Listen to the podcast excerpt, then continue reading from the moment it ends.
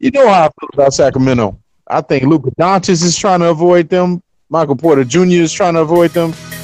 I feel bad for Sacramento. I don't think anybody wants to go there and play for them because they know that's where talent goes to die.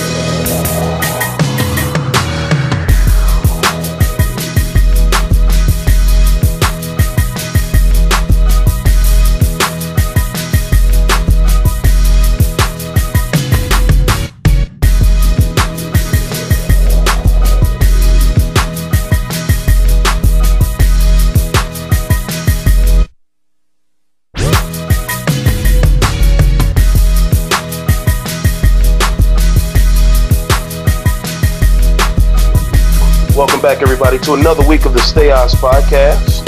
Once again, I'm here with Jordan. What's up, Jordan? What's going on, brothers?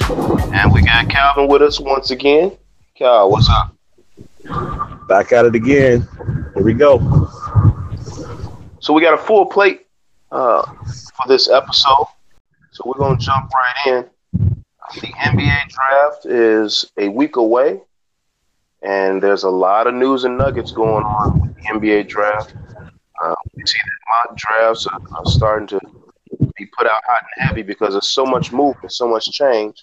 We even got news today of uh, one of the higher rated prospects,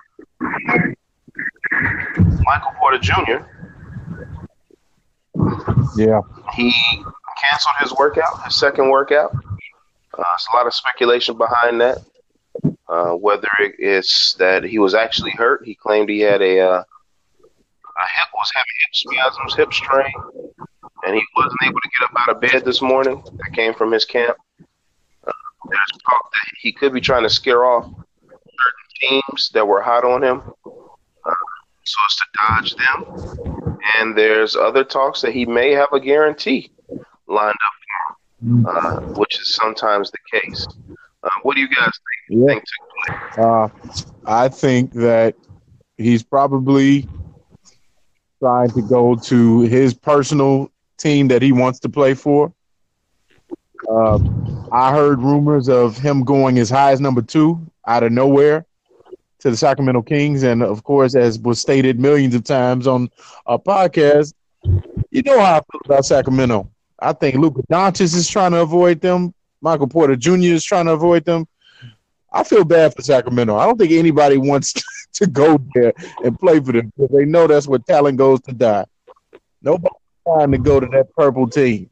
So is probably coming up with any old type of excuse and, you know, probably wants to go down uh, the draft boards. Uh, possibly he wants to play here in Chicago, Chi Town to the Bulls, or maybe he got a guarantee from one of the other teams, Dallas or uh, perhaps another squad. But I don't know. I, I I I really can't put my finger on this one, man. I don't know if it's for real or not.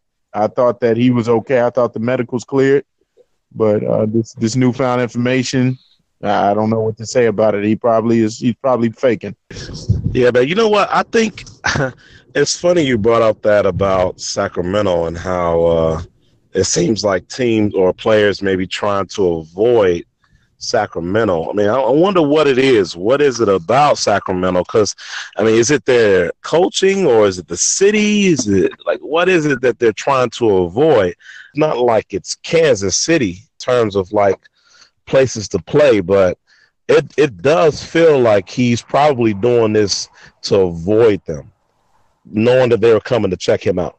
I mean, I feel like if he's giving his medicals to only one team, and that one team is the Bulls or what is it? And I, I heard stories about how maybe maybe because of his uh, his team or his organization, they were the same representation for Taj Gibson, and uh, they was the same representation from other players that worked with the Bulls, and they got a good relationship, and so maybe that has something to do with it.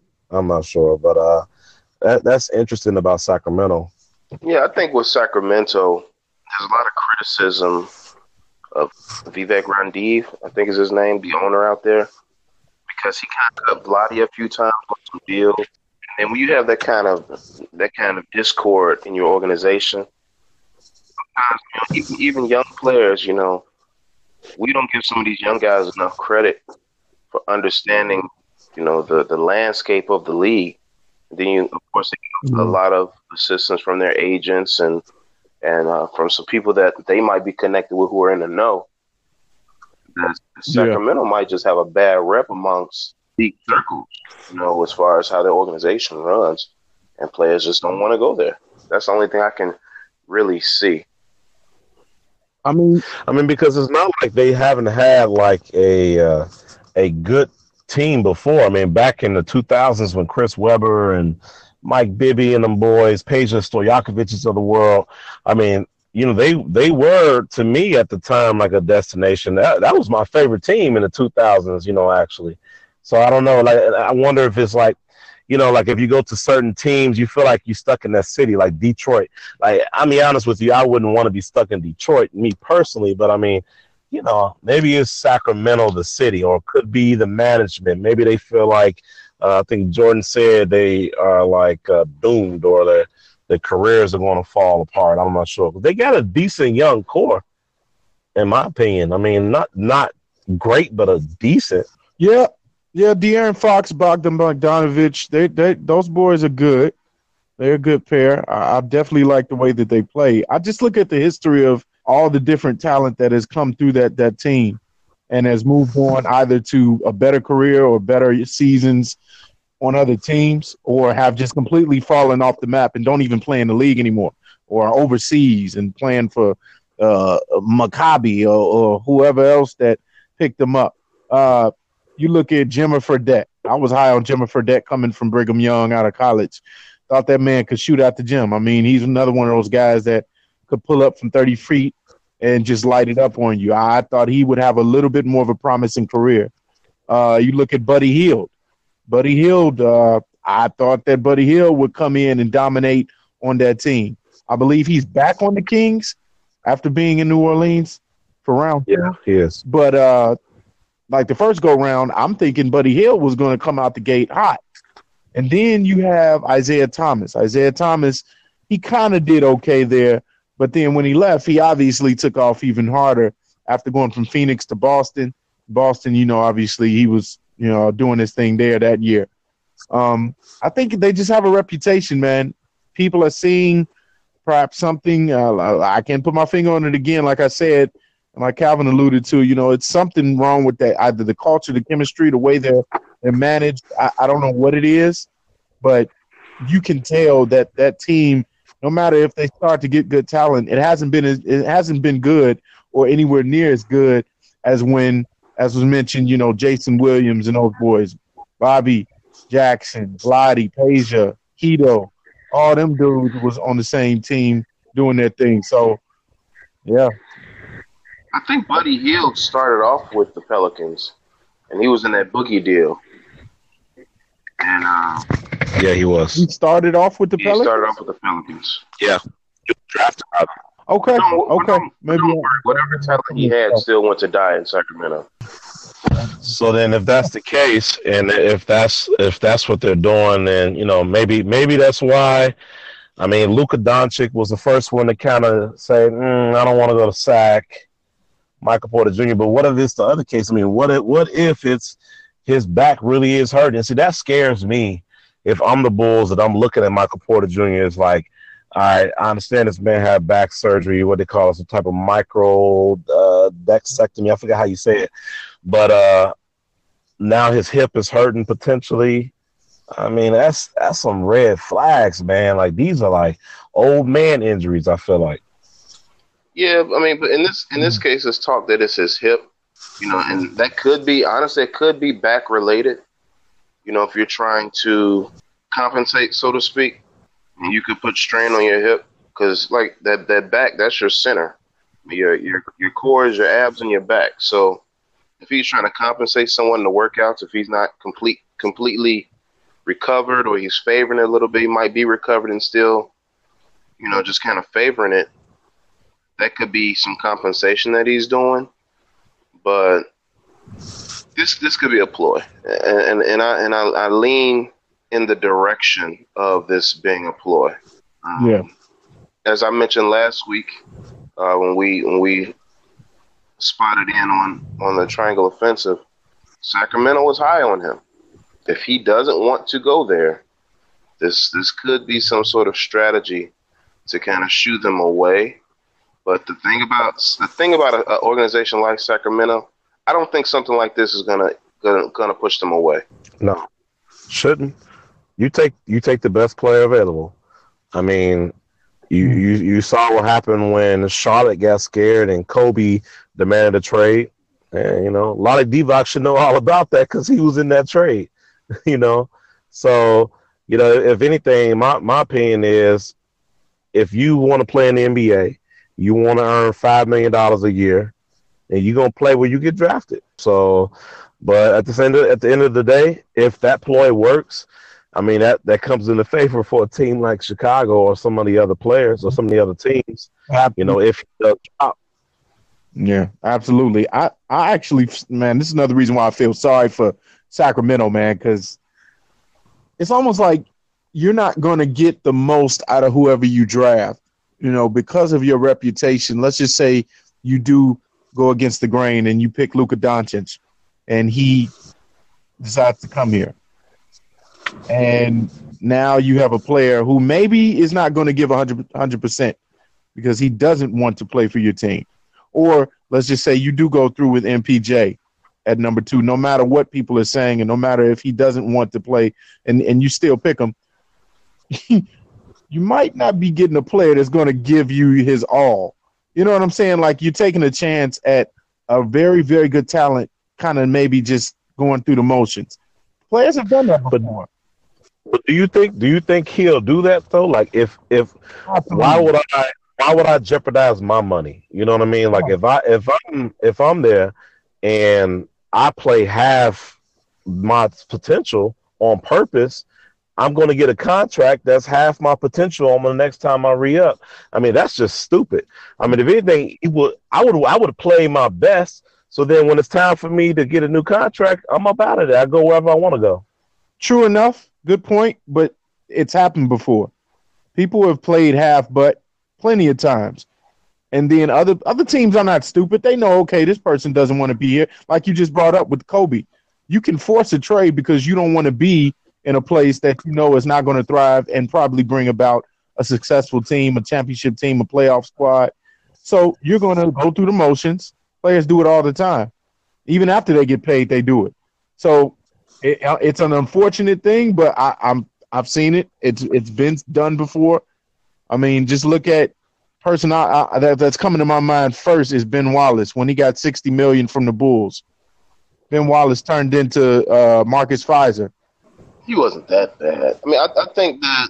I just didn't like the fact that he wasn't the same Ben Wallace. I think he got older. I think too. Nah, he was okay. I think when you have step, you you hurt yourself, especially as a young player trying to make a name in the league.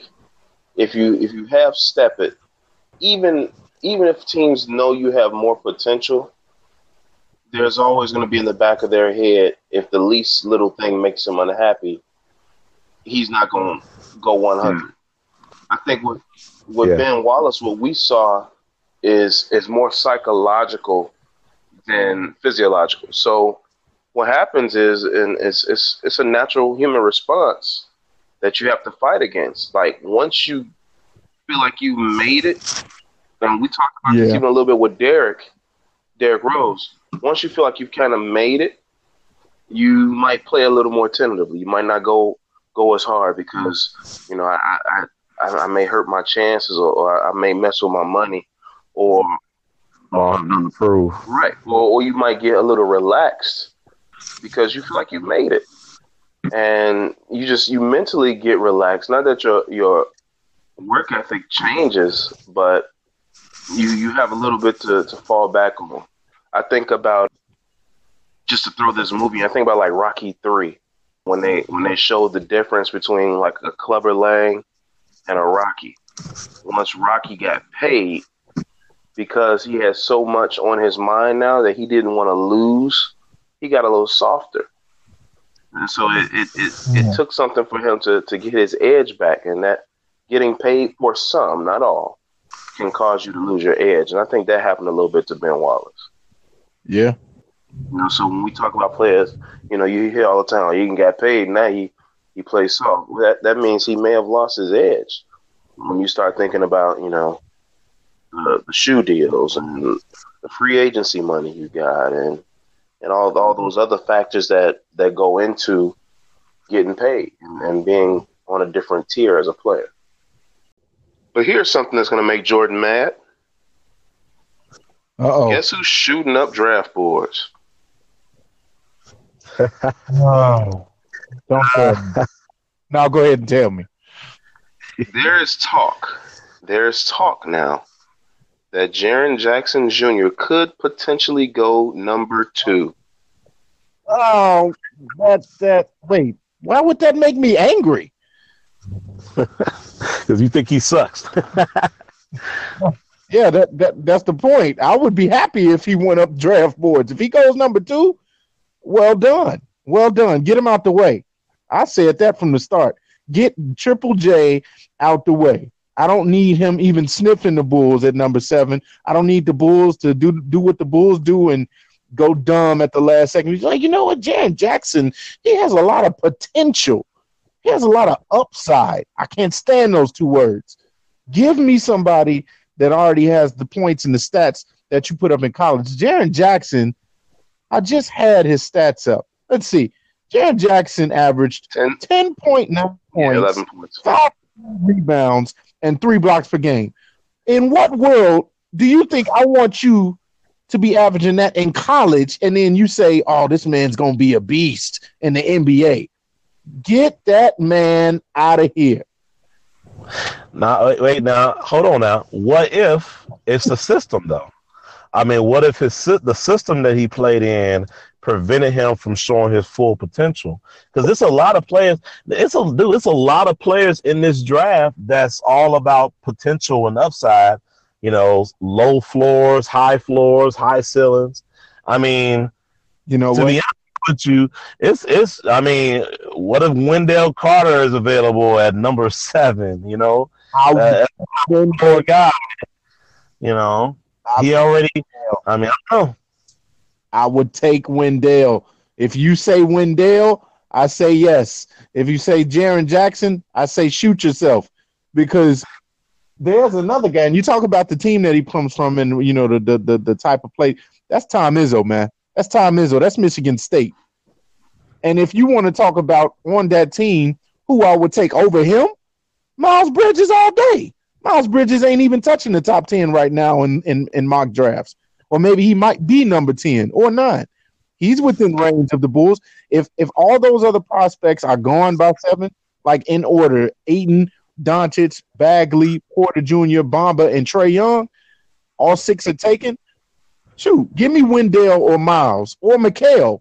Jaren Jackson doesn't need to be in the draft at all. He needs a free agent pickup. He needs He's not that garbage, man. Come on, man. no, I'm ranting. I, I, that, look, all I'm saying is the man don't need to be anywhere top. I, I'm, I, I can't stand how little he has shown at the college level, and for some reason, it's saying this dude is a top five potential pick. No, no. Yeah, when I watch when I watch Michigan State, I didn't see a whole lot from him. It was it was mostly the Miles Bridges show. But then then again, to to Calvin's credit, Izzo does run kind of a tighter system. I mean, it, you can't shine Izzo's system, but he runs the kind of system where it's not conducive to putting up massive numbers either. But I, th- I think from from what I've I've seen and what I've heard and been reading is that when it comes to Jaren Jackson Jr., even the block numbers are a little inflated because he's had like two or three games where he's had a huge number of blocks. And, you know that that can that can bump your averages up when you're only playing 25 games a year. Absolutely. Then you got another guy who's already on the Bulls. I mean, go go go talk to Denzel. Denzel did pretty good when he was in Michigan State. I mean, he was doing everything, you know. So I mean, there's, there's room to shine. Something on that team. I agree that you know that team isn't necessarily a, a huge offensively powered, offensively oriented type team. Uh, like a, a Kansas or or a Duke, you know, with just high octane offense. You know, they really try to kill you and suffocate you on on defense. I, I, I understand that, but talent is talent, and if you got talent, no matter where you go, you should be able to stand out, and you should something in a person that says, you know what, man, that is something either a that I've never seen before, or b that I've seen before that turns into star potential when he comes to the next level and I just don't see it. It it, it doesn't it doesn't scream. There doesn't there's nothing that says wow when I look at Jaren Jackson. You don't think his talent is transcendent enough? Man, transcendent? No, brother. Ten point nine points? No, not at all. I can get that with Miles Bridges. I don't. I don't think that Jaren Jackson Jr. has proven to this point to be a transcendent talent. Um, I think he might be able to pull off, you know, being in the league for for a certain amount of time, carving out a niche for himself. But you know, to go that high in the draft and not be transcendent, to be kind of a, a role player for for 15 years, that's not what you're looking for, especially in top five he um he kind of puts me slightly in the mindset of another Michigan State kid, Deyonta Davis, that went to the Grizzlies. Um, similar. Oh wow. Similar plan style. I mean, Tyrus Thomas. You think him too? Think he's Tyrus? I don't even I think he has better potential Tyrus. He reminds me when I look at him, I see Tyrus for some reason. I don't know why. Maybe it's because you know we watched Tyrus Thomas on the Bulls, but I feel and Tyrus went high too. Remember, Tyrus went what number two? I no, think Tyrus wasn't two. He was traded for LaMarcus Aldridge. He went four. He went four. He went four. Okay. I know the Bulls traded him for Marcus Aldridge. Yeah, that was that, that, oh god, yeah. And as you can see, one is still here and one ain't. But even even with Tyrus, you know, you you would see little things here and there. Even in college, you saw things where it's just like this kid might have something, and I think Tyrus, while he struck while the iron is hot, which which most agents and draft pundits will tell you to do, Tyrus was one of those guys that really could have used another year in college, where he was going to be able to show whether he could handle being the man. Because if you remember, Glen Davis was the guy on that team, and, and big was, baby, you know, he was murdering college defenses, and Tyrus was yes, he was. Tyrus was just kind of the the athletic freak on that team, and he Tyrus really he locked JJ Redick down. Um, and they beat Duke. And um, that's that's what put Tyrus on the map. And John Paxson, for a change, took a chance, and that was the the wrong time to not make the safe pick. Yeah, I'm I'm with that that that analysis. Tyrus, his athleticism jumped off the off the chart to me, and his aggressiveness. If it was one thing Tyrus brought, it was very it, it was tenacity, it was aggressiveness, he had a mean streak about him. He brought that to the league, even if it didn't really translate to him being a star or at least an all star. I, I will say he gave 110% when it came to certain aspects of his game. He had a few highlights here and there. You know, of course, the peak of his powers was when he wanted to go to the dunk contest and get a check. And that's that's about it. But uh Jaren Jackson, I just I again, and I keep saying that I don't see it. I, I hope anytime I don't think a person is going to be good in the league, I'm not saying that I hope they aren't. I hope they are. I hope all these guys hit, honestly. But if we're talking about for the Bulls, and if I'm being biased and I'm talking about my home team, you stay away. Don't you come? Don't you bring your stuff? Don't, don't you bring him talents here? So now that we got the Jaren Jackson rage out of the way, yeah, and let it not go understated too that Jaren Jackson Jr. is the son uh, former NBA bum Jaren Jackson. Um, Runs in the family. uh, I, one of the one of the one of the sickest dunks I've ever seen on a person happened to Jaren Jackson. I think Kobe went baseline on this dude, and just annihilated his soul. And I, I'll, I'll, I'll never forget it because I was I was actually that was back when I couldn't stand the Lakers and I was rooting for the Spurs and and I couldn't it was just so undeniable how sick this dunk was.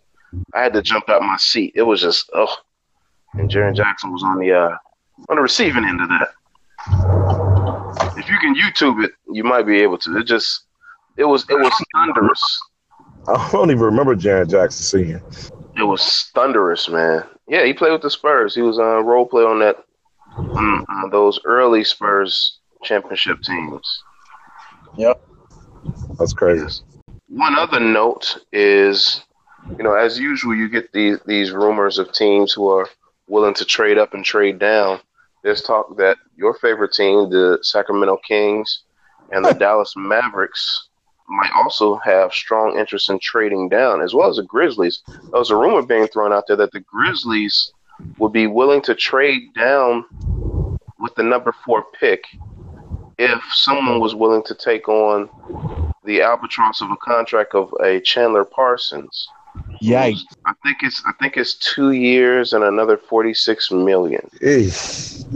Now, if you're the Bulls and you get a chance to go up to four, do you take on that contract because you're you're in a position to absorb that? 2019 though, we're looking at 2019, and we want that. That's what they're saving that that cap space for is 2019, man. And I don't know if he still got a cap hold for next year. That's not gonna work. Man, who in the world you think is going to come to the Bulls next year, even if they got all the cap space cap space in the world? But you're, you're talking to you're talking to about the difference between seven and four. If you're at four, you're in a better position to, to nab one of these otherworldly young players coming in. Well, I'll say this. I'll say this. If Marvin Bagley is on the board at uh, number four, I might pull that trigger. Man, you've been loving Bagley since day one, man. I can't fault you. But, He's, uh, to me, he's a to me he's a better Chris Bosh. Uh, I wouldn't go that far yet. He hasn't proven himself in the league, man. But if you look at him compared to Chris Bosh coming into the league, I mean, the comparisons are there. I just feel like he's probably a little bit better. In Chris what sense? Bosh guarded people. Yeah, in, in what sense though? I mean, just his offensive potential. His his offensive potential is crazy, and and then you know he, I mean, he had a split time with Wendell Carter. I don't know. I, I think if we can get him at four, I might do it. Oh, no doubt I'd be on board. But as far as the Chris Bosh comparison, I will say Bagley's more athletic than Chris Bosh was. Yeah, definitely. Chris Bosh was probably a little better at basketball as a whole, a more cerebral, and he, he can play well on both ends of the floor. Bagley leaves a lot to be desired defensively. Yeah, can shoot better. I read an article actually about Bagley. There's one thing he's very good at, and that's being near the basket. I think Marvin Bagley, yeah, he he. I agree with you with the athleticism. He is more athletic than Chris Bosh. Chris Bosh to me still has just as good of a post game, if not better, when he came to the league. Uh, Chris Bosh definitely has a better outside shot. It was more. It is more consistent. So overall, I don't think he is as good as Chris Bosh. Does he have the potential? Because again, all of these different players, everything is based off potential and how it's going to translate from one level to the next. How much work you're going to put in to have it translate very well, to have it translate smoothly, even better player. Because now this is like a full time job to you. You know, you you're working out every off season. You're putting some new uh, uh, uh, bit of a, talent or skill to your game, something new that you're working on. Uh, so I, I could see the potential being there for him to be better than Chris Bosh. I definitely agree with that.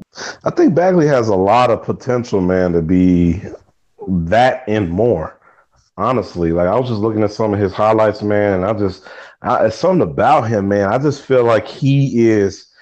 I feel like he could possibly be better than Ayton. I mean, I I don't know. I just I feel like he's like his talent, man, is and, and we haven't really truly seen what he probably could do playing in Duke. You know, Duke always limits what the players can really do when they play for them. And I don't know. I, I mean, yeah, the defense is something that could be desired more, but I mean, Wendell Carter was the one anchoring that defense for the most part. So maybe he didn't have to focus on it as much. I don't know. But I don't know. Ma- give me bags. I'll take bags.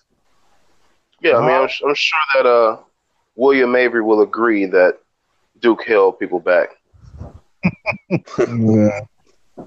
But uh, yeah, I don't, I don't, I don't think that, I don't think that Bagley in particular uh, was held back because uh, the man did average some pretty gaudy numbers as far as college is concerned, uh, and, and, just his first freshman season. Um, you probably might be right with the him having to focus on being a defensive anchor because Wendell was the more prototypical defender in the paint, you know, making sure that you know nothing got past him. But I don't know. I don't think he was limited though. If anything, that that team kind of centered around Bagley, Wendell Carter, or as I like to call him, Elton Horford. He um he, he was he made up a lot for Bagley's shortcomings that that will likely be exposed when he gets to the next level. As opposed to Chris Bosh, I'm thinking more uh, without without the power. Amar'e Stoudemire with a little less power. Because you're talking about somebody who's good around the basket, who's gonna, who has a bit of range, was going to be inconsistent early on, and quick jumper, and bad defender. I'll take it. Hmm. I'm, I'm, I'm sure you will. we need we need we need superstars, man, and I feel like I feel like with the current roster that the Bulls have now, I mean, Markkanen has the potential to maybe be a All Star, maybe superstar. He's like borderline potential. I mean, we just don't know with Zach LaVine. Kris Dunn, I think, is just going to be a really good player. I mean, you need somebody I feel like that's going to because what, what, was Jordan saying earlier? Ain't nobody coming to the Bulls, right? Well, if ain't nobody coming to the Bulls, we better draft right. That, and that that's where that's where you're supposed to be successful as a as a front office for your team. You're supposed to make to trades, draft and make trades. Yeah, and and honestly, in, in analysis of the Bulls roster, you know, I realistically believe. You know, a lot of people believe in Kris Dunn. I do too. I, I love Kris Dunn coming out of uh, Providence, but I think Kris Dunn might be best served as a nice swing guard, six man, to where he's giving you about 32 minutes a game coming off the bench, splitting time between the one and two, as a guy who can run your offense and still play solid defense. Uh, very Jared Jackish in his uh in his basketball utility. Wow. Well, if he's the second point guard on the team, then that's fine. If they end up having to go with a Trae Young and you have Kris Dunn as the backup or Kris Dunn as like the two guard every now and then or playing together, and they focus on defense and Trae is focusing on offense, and I personally, I guess I wouldn't mind that. That's obviously not my first choice, first uh, uh preference, as I've, I've mentioned plenty of times. Especially if we move up to four, let's just say that happens. You know, I'm going for Bamba Bombay and Bamba juice. That's that's all. I'm i am I'm sipping the Bamba juice, brother. But uh, I don't know. We'll see. So if you trade up to four, quick question uh, for you two. You don't have to expound on it. If you trade up to four, you you bite on this Grizzlies offer that's rumored to be out there, and Luka Doncic is is there. Do you take him? Maybe. I don't know, man. I'm not sold on him, man. I'm not sold. Well, t- answer me answer me this. Who's who who are the three that you're you you you potentially see going before them before him? Who's already off the board? Based on Ayton's gone. Based on best players or based on what the teams will have to do? Just what so, you think. Let's just make a scenario. So if if Doncic is still there, who are the first three that are coming off? So Ayton's gone. Bagley. Bagley's gone. And maybe Bamba or Jackson. Maybe Porter. Oh, or Porter. Gone. The world is a better place. But if if if it's Bamba, Ayton, and Bagley, then yeah, I, I wouldn't have any problem with going with Doncic, even over Michael Porter Jr. Doncic has already proven himself against talent that has played in the league. You you playing with grown men. The Euro League is a step above college. So so in the, in the essence of saying that he hasn't proven anything yet, I have to disagree because he's become the MVP of the league. They just won, and he was the catalyst for that. He's playing with people that are much older, more experienced than him that have played in in the, in the NBA, even on his team. Uh, you got uh, Rodriguez, you got Anthony Randolph, you got other players, and no, they weren't amazing in the league, but they still made it to the league and state they still carved out a row, a good niche on good teams. So that whole league in itself is is very very good, and you can't underestimate what what it is that a player can do in that league. So Doncic, I, I think he has proven himself to that degree. I don't know how much of a star he will be though. I don't think he'll come over here and set the league on fire and average twenty and and eight assists and six rebounds. Like I don't, I don't, I don't know. He might have to go to the the perfect team, and they may have to center their offense around him. But if he comes to the Bulls, I wouldn't, I wouldn't be mad at it. Six eight, 19 years old, I think, or however however young he is, and we need a wing spot. Yeah, yeah, I'll, I'll take him. I mean, you know, I, I just look at it like this. I mean, European players, they don't get me excited no more. I mean, we got remember we were so excited about Nico and how the potential of Nico Mirotic. I think he won MVP over there too. Now I know he's not considered to be nowhere near on the talent level as Doncic potentially, um, but I, I, just feel like it's something about those players that slightly gets overhyped. Like everybody wants to find the next Dirk Nowitzki, everybody wants to find the next Pau Gasol. And it's like the minute a player like, oh man, he was 14 years old when he got into the Euro League. He's MVP. I, I do think he's talented, and I definitely think he deserves to be top five. I just, you know, I don't know. I, I guess I just wouldn't be trading up to get him. If I'm gonna trade up to get somebody, it's gonna be one of the other players we mentioned already. You know, Bagley or Ayton or or maybe even Bamba or Porter Jr. You know, me personally. So you you rate Mohamed Bamba above Luka? Yeah, honestly, if I if I had to pick all the players, if I had to pick them for my team, I would I would pick Bamba over Doncic only because I feel like Bamba's potential is a lot higher. I mean, some of the stuff they're saying about Doncic is that you know he's not as athletic. Yeah, he has good skills, and I've seen some tape on him. I mean, he has good skills, man. But um, I don't know, something about a 7'10 wingspan, the ability to shoot a three and athletic. Man, Bamba to me is a top three pick. So we're we're talking about when when you talk about and just we're gonna do as as as prototype.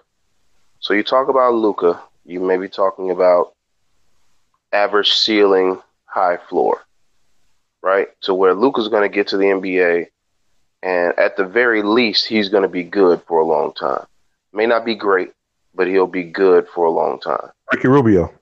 And he's better than Rubio. No doubt. I'm just saying, you know, Rubio came in with a lot of hype too. And, you know, he turned out to be a decent player. I think I think Doncic, I think I don't see Doncic making your annual All Star team. I see him okay. being a good player. Okay, so let's say what he's he's Mark Jackson, right? Okay. So he, you know, that that that guard who's every year he just misses the All Star team, but when it's all said and done, he's gonna have some pretty decent numbers. You're gonna be like, why did this dude never make the All Star team? Exactly. Yeah. Yeah. Yeah. Um, I can see that. And then you have Bamba, who has tremendous ceiling, but very, very low floor potential. So Bamba's pretty boom or bust. Yeah. To where if he's bad, it's going to be bad. Hasheem Thabeet territory. Oh my God, I forgot about so, Thabeet. Mm. So do you do you value the high ceiling over the average ceiling, and you sacrifice the low floor over the high floor? Yes. Yes, and I'm gonna tell you why. I'm gonna tell you why. Because you're gonna take a gamble on a player that potentially could be a superstar. I mean, all the tangibles that Bamba has, man, and and and and we're talking about this wingspan. We're talking about he's seven feet. He's quick. He can jump. He's Dikembe Mutombo on defense, but he can shoot a three. You know, like you don't. I don't know if you've seen too many players in the league. I don't know if there's ever been a player that's described as that. Dikembe Mutombo with a jump shot, you know, or or with a, just to be able to hit a three. You know what I mean? He don't have to have post game, but I mean, you put that with Lauri Markkanen, and Lauri doesn't have to worry about defense or the center. Ah, oh, that's that's nasty. That's nasty. And then I, I, just feel like that potential. I don't. I don't want an average player to be a top five, my top five pick. You know what I'm saying? That's that's Kirk Hinrich. I mean, what Kirk Hinrich was pick seven, but I mean, you you could draft somebody like that. He could be solid for ten years, but I mean, I would rather take my chances on somebody that potentially could be way better, potentially. So, what if I told you Luka Doncic was Joe Johnson? Then give me that. Yeah, but I mean, the very, Johnson, very Joe Johnson game. Even though I, I, don't see it at all, but if you're just throwing that name out there to compare him to somebody that had a really good NBA season or NBA career, I should say, not season, then yeah, I, I, I'll take that if that's his ceiling. But to me, see, that's why I think it's different from player to player. When you talk about high ceiling for somebody, I still need to know that you produced to a certain extent in college. And that's why I go back to Jaren Jackson being low on my my my my list of, of players I, I want even sniffing Chicago because I need to still see you produce at a superstar level in college or at least a level where you are relied upon to get that last minute bucket or you're you're the person who the team relies on as a go-to player like a Trae Young or a, a, a Marvin Bagley or DeAndre Ayton. Heck, Bamba wasn't the go-to player, but you saw his defensive potential, probably something that we've never seen before with the amount of height and, and width and length rather that he has on him. You know, I need to see those type of things, but when you talk about a, a person that has a high ceiling, I need to still know that, yeah, you might be boomer bust, but you've shown me at least at, at, at in a college uh, uh, environment that you're you're uh, uh, an amazing talent. But one could make the argument, and I'm I'm just I'm just you know just throwing it out there. One could make the argument yeah. that Bamba never really dominated in college. No, and he didn't. You're absolutely right. I'm not even going to front. He did not dominate in college. That was not something that he actually that that you saw even in his highlights on YouTube. You saw him being a defensive anchor, probably one of the best. You saw around the basket his length impacted his offense. You saw the the the shooting ability, the smooth stroke. You saw all of those things. That team wasn't focused around giving Bamba the ball on offense. He was more so of a garbage guy where he'll go and get it, put it back, get some offensive rebounding. Uh, every now and then they would they would put up a play for him. They would they would run a play for him specifically, but you can just see the the potential dripping off of, of a player like that. Mm-hmm. And you you can't deny you can't deny the seven ten wingspan, standing standing length like that. That's utterly ridiculous. I, I don't know. I, I just I, I'm I'm okay with Bamba versus a Jaren Jackson. So, piggybacking off of that, where do you value athleticism in comparison to basketball ability? Because some people go crazy over the athleticism. They look at the numbers. You look at the combine numbers, and and and people, you know, even similar to the NFL, you know, where you where you have combine killers, and you have these guys in the NBA come to the combine, they're combine killers where do you value the athleticism when it comes to potential, as opposed to just seeing a guy who can just flat out play basketball? Well, if it's if it's if it if I'm a, if I'm gonna answer that question properly, I, am gonna break it down like this. If I'm the the the, the GM for a team, it, at this point it depends on on on fit and need rather. If I'm evaluating a player, I'm gonna say, okay, what what do I need on my team? What what am I what am I lacking on my team? Am I lacking players who are high energy, aggressive, go hard 100%, David Nwaba type players, Jordan Bell type players? Am I lacking those players? Or am I lacking? Do I have that already on my team? And do I need somebody who is going to think the game through and, and play well, like an Al Horford or Kyrie Irving? Someone who has a little bit more of a superstar potential and can break the game down, may not be as athletic, but is extremely superior when it comes to putting the ball in the basket, when it comes to shooting, when it comes to getting other players involved, making his teammates better, thinking the game out more. So that that that's probably the best way I can answer that question. What what do I need on my team? Uh, uh, so I would say 50-50. If I need an athletic type of player because I already got superstars on my team, and I just need somebody who's going to fill a role and and and go hard 100% because we don't have that already, then yeah, I'm going with athleticism. But if I if I need somebody who needs to who I know is going to be very well rounded, going to be balanced, not going to do nothing stupid in the in, in in clutch moments, then I'm going towards you know basketball IQ and skill. You know what? Um, I, I really think it, it depends, man. Like I was thinking on that question. I guess like with this draft, like how far apart is the top pick from the next pick? You know, obviously when LeBron came in the league, he was head and shoulders above the rest. But like in this in this draft, is Ayton really that far apart from the other players? I mean, is is Bagley that far? I mean, like I I, I wonder, are they all kind of on the same playing field? And then if they are, then you can kind of pick your poison, like kind of Jordan said, just put a player towards your needs if they're that close. And in that sense, you know, I mean, an athletic player has a potential to learn some skills, but can a skilled player get more athletic? And I feel like an athletic player will always have the potential to learn how to shoot. You know, Michael Jordan came in the league. He wasn't known for his three. He wasn't a fluid jump shooter that well, but he was freakishly athletic and he learned everything else. But you take a player that's skilled in certain aspects, can they learn to jump higher? Uh, I don't know.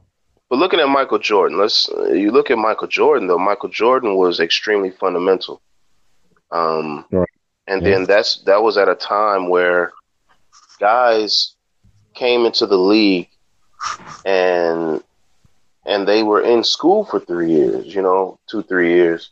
So you got a coach like Dean Smith who could show you the fundamentals and you progressively learn those fundamentals. So even though Michael didn't come out as a great shooter, he had the fundamentals there to eventually become that.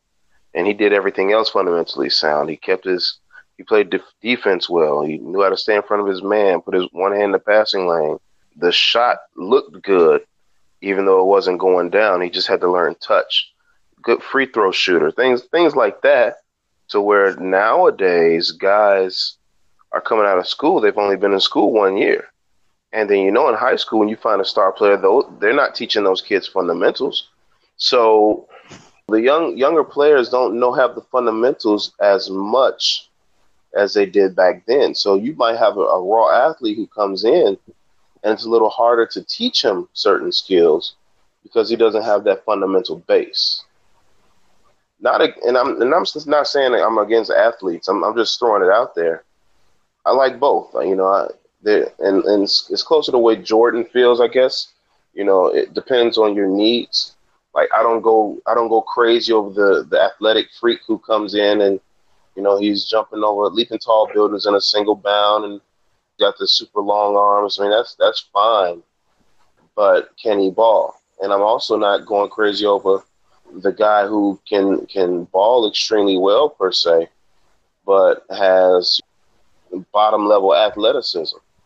You know, you, you look at a guy back in the day. I'm gonna give you a name like Todd MacCulloch, who a big man, great footwork around the basket, good touch around the basket, but he had zero athleticism. So when he got to the league and played against athletes, they killed him. So you know, there, there's something to be said for having the athleticism. Uh, but I just I just want to know where you all place the value and, and the divide between the two. Talk about Todd MacCulloch for a second. I was just thinking about Eddie Curry just real quick uh, on the Bulls. That that that that was a prime example of somebody who had all the talent in the world, but the man couldn't even average six rebounds. So, and a lot of that was drive with Eddie too. You know, he, you not only that that goes to rem- remember when we were talking about guys who who just didn't have that drive to be better. They were he didn't have a main freak either. They, yeah, they were content with just being there, man. You know, you know, sometimes people just want to be at the party. They don't enjoy the party; they're just happy to be there. So I, I think that's even if you look at the way Tyson Chandler over the years had developed and and shaped his game, he never became phenomenal at any particular thing. But you can tell over the years how he picked up certain skills and how his game grew. I think he had a little more drive than Eddie. So that that makes a difference too. But we could go on forever about the NBA draft. It's, it's a week away, and a lot more developments are going to take place. So hang tight with the Stay House podcast as uh, we're going to be into some interesting developments for the draft, even some post draft stuff in the next couple weeks, analyzing, giving draft grades for the different teams of note. One quickly into one other subject. There's been a lot of talk since the sweep last week of the NBA Finals that the Golden State Warriors, because of Kevin Durant coming over there, have ruined basketball. Uh, what are your thoughts on that, gentlemen? Super teams make the NBA. I mean, the NBA really didn't get truly relevant until the 80s. And that's when Bird had his Celtics with McHale and Parish and them boys.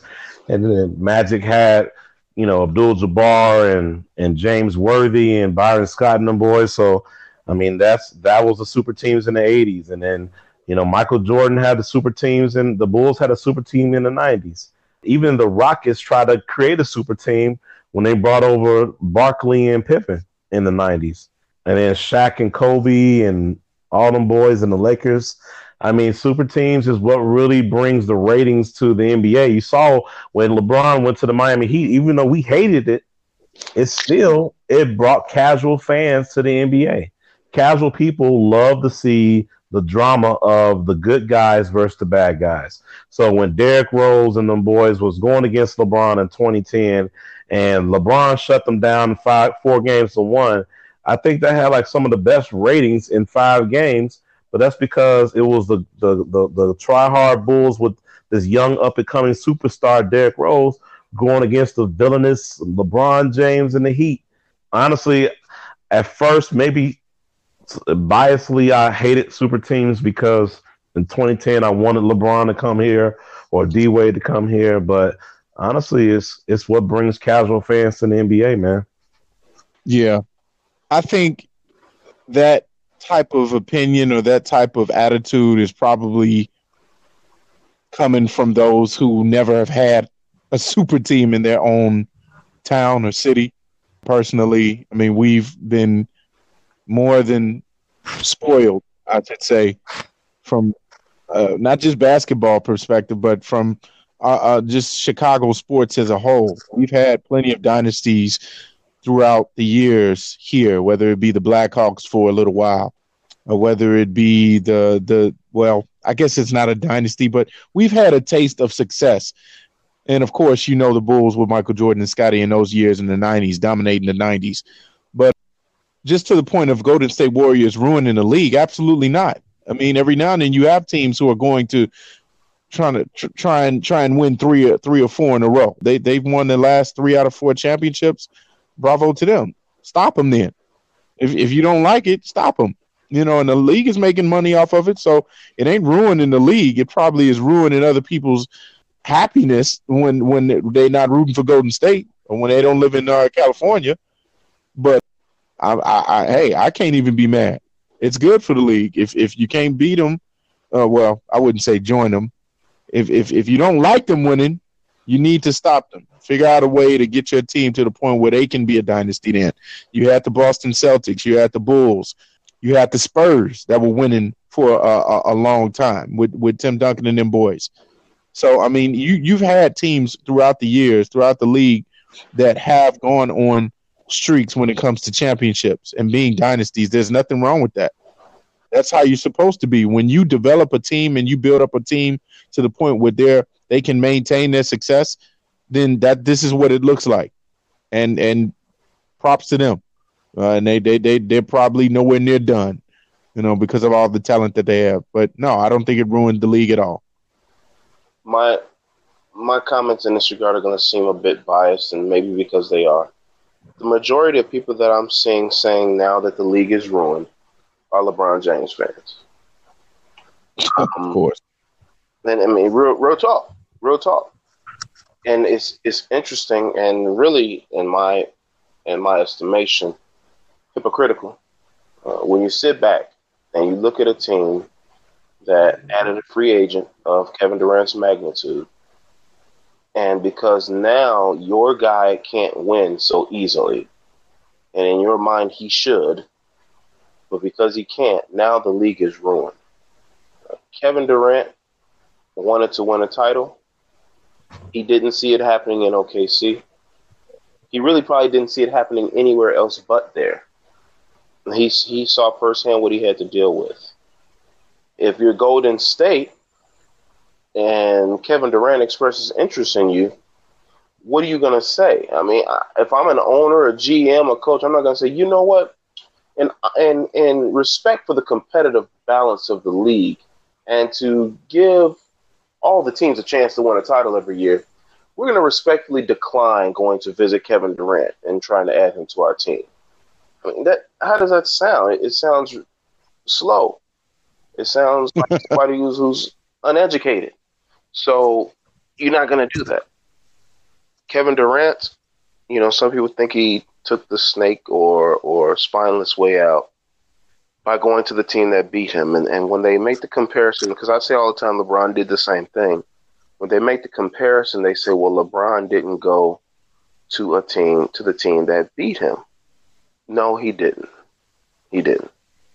LeBron did not go to the Boston Celtics part of the reason too was the Boston Celtics didn't have the cap room for LeBron.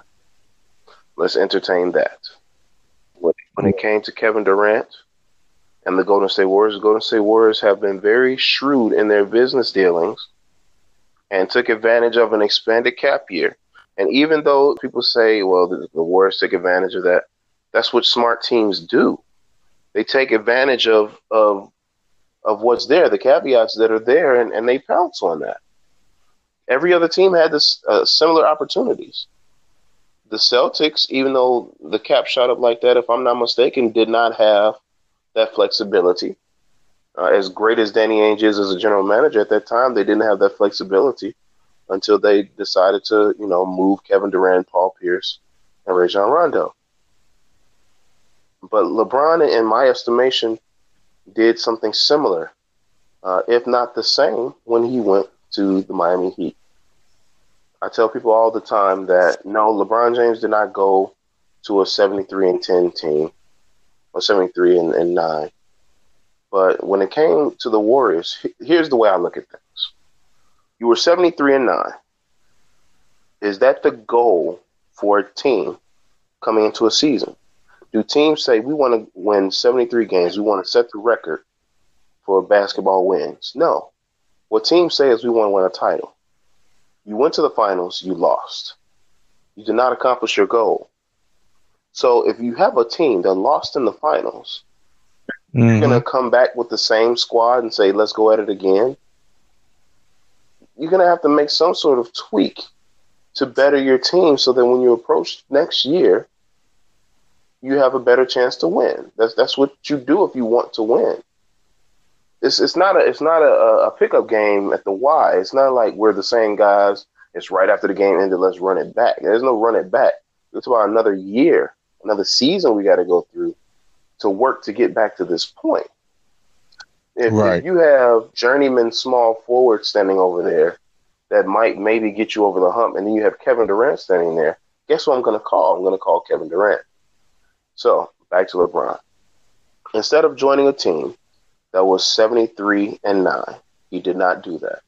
And that's where people get hung up. This is what LeBron did. LeBron James teamed up with the man who came in second in MVP voting the previous season. second to him. Yeah.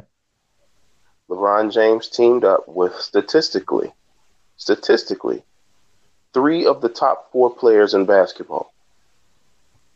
The player efficiency rating, each individually, was LeBron James was first, Dwyane Wade was second, Chris Bosh was fourth. So technically speaking, for that season, for the previous season, three of the four best players in basketball teamed up and made a team. So, to me, that's just as unfair as adding Kevin Durant to that team. Just as unfair. And actually, more movement had to be made, more planning, uh, more jostling, uh, more backstabbing on, on to teams and agents and things like that. More pieces had to be moved in order for this to happen, as opposed to just bringing a guy in. So a lot more planning went into what LeBron James did.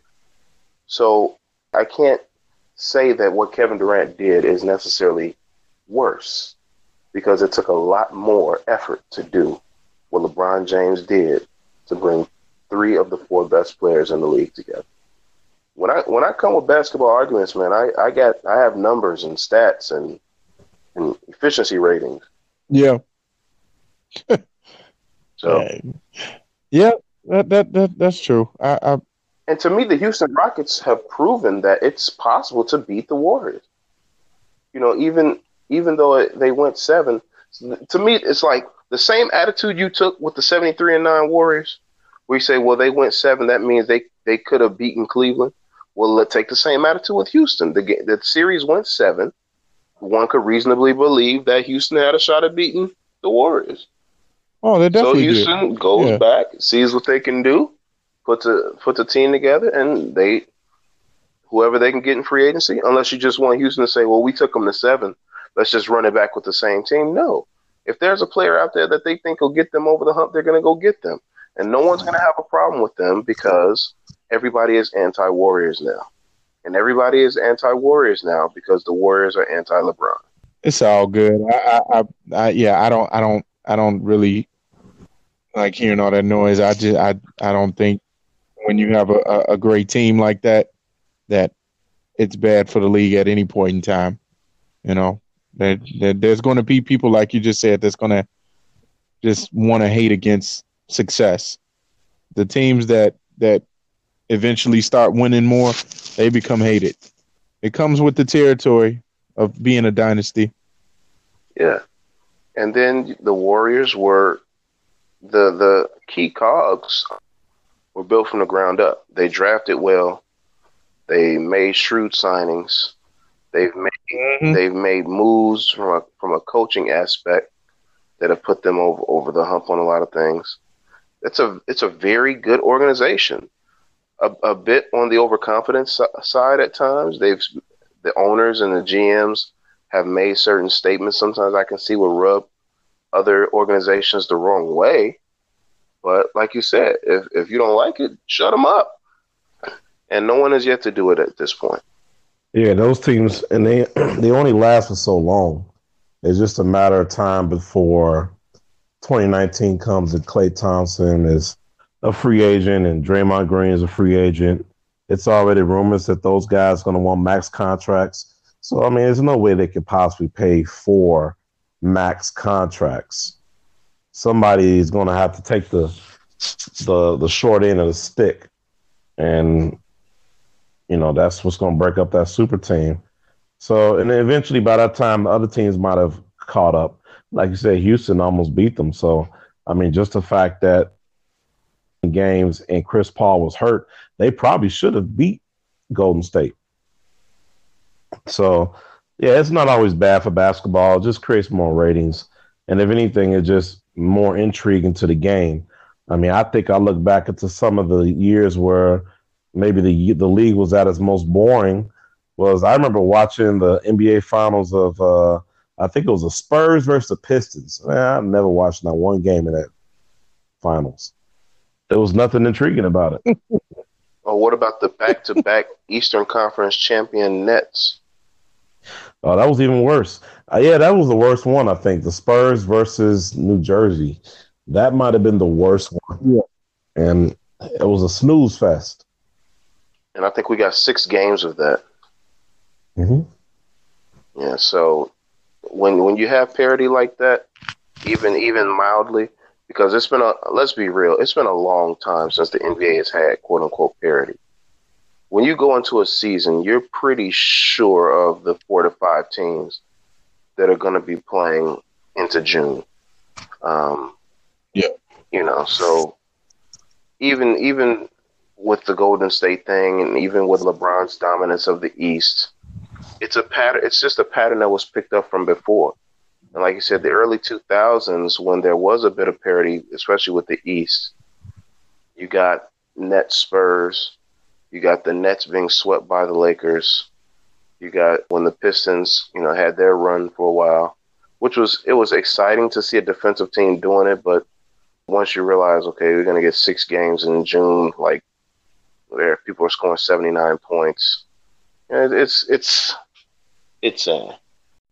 Uh, we had uh, some riveting conversation about the draft, and we got to see people's likes, dislikes, and, and hot button topics as far as the draft goes. We got to see that, uh, at least here at the Stay House podcast, that all three of us agree that the Golden State Warriors are not ruining basketball. As long as you're creating ratings, the NBA is going to be perfectly fine with it. And you create ratings by creating something or allowing something that people hate so desperately that they want to either see succeed or fail. So you put something mm-hmm. in there mm-hmm. that's polarizing, and you watch the masses flock to watch. Uh, again, I've been Chris. I've been with Jordan. Calvin dropped in with us. Yes, sir. We'll holler at y'all next week. All right, fellas. All right, next time.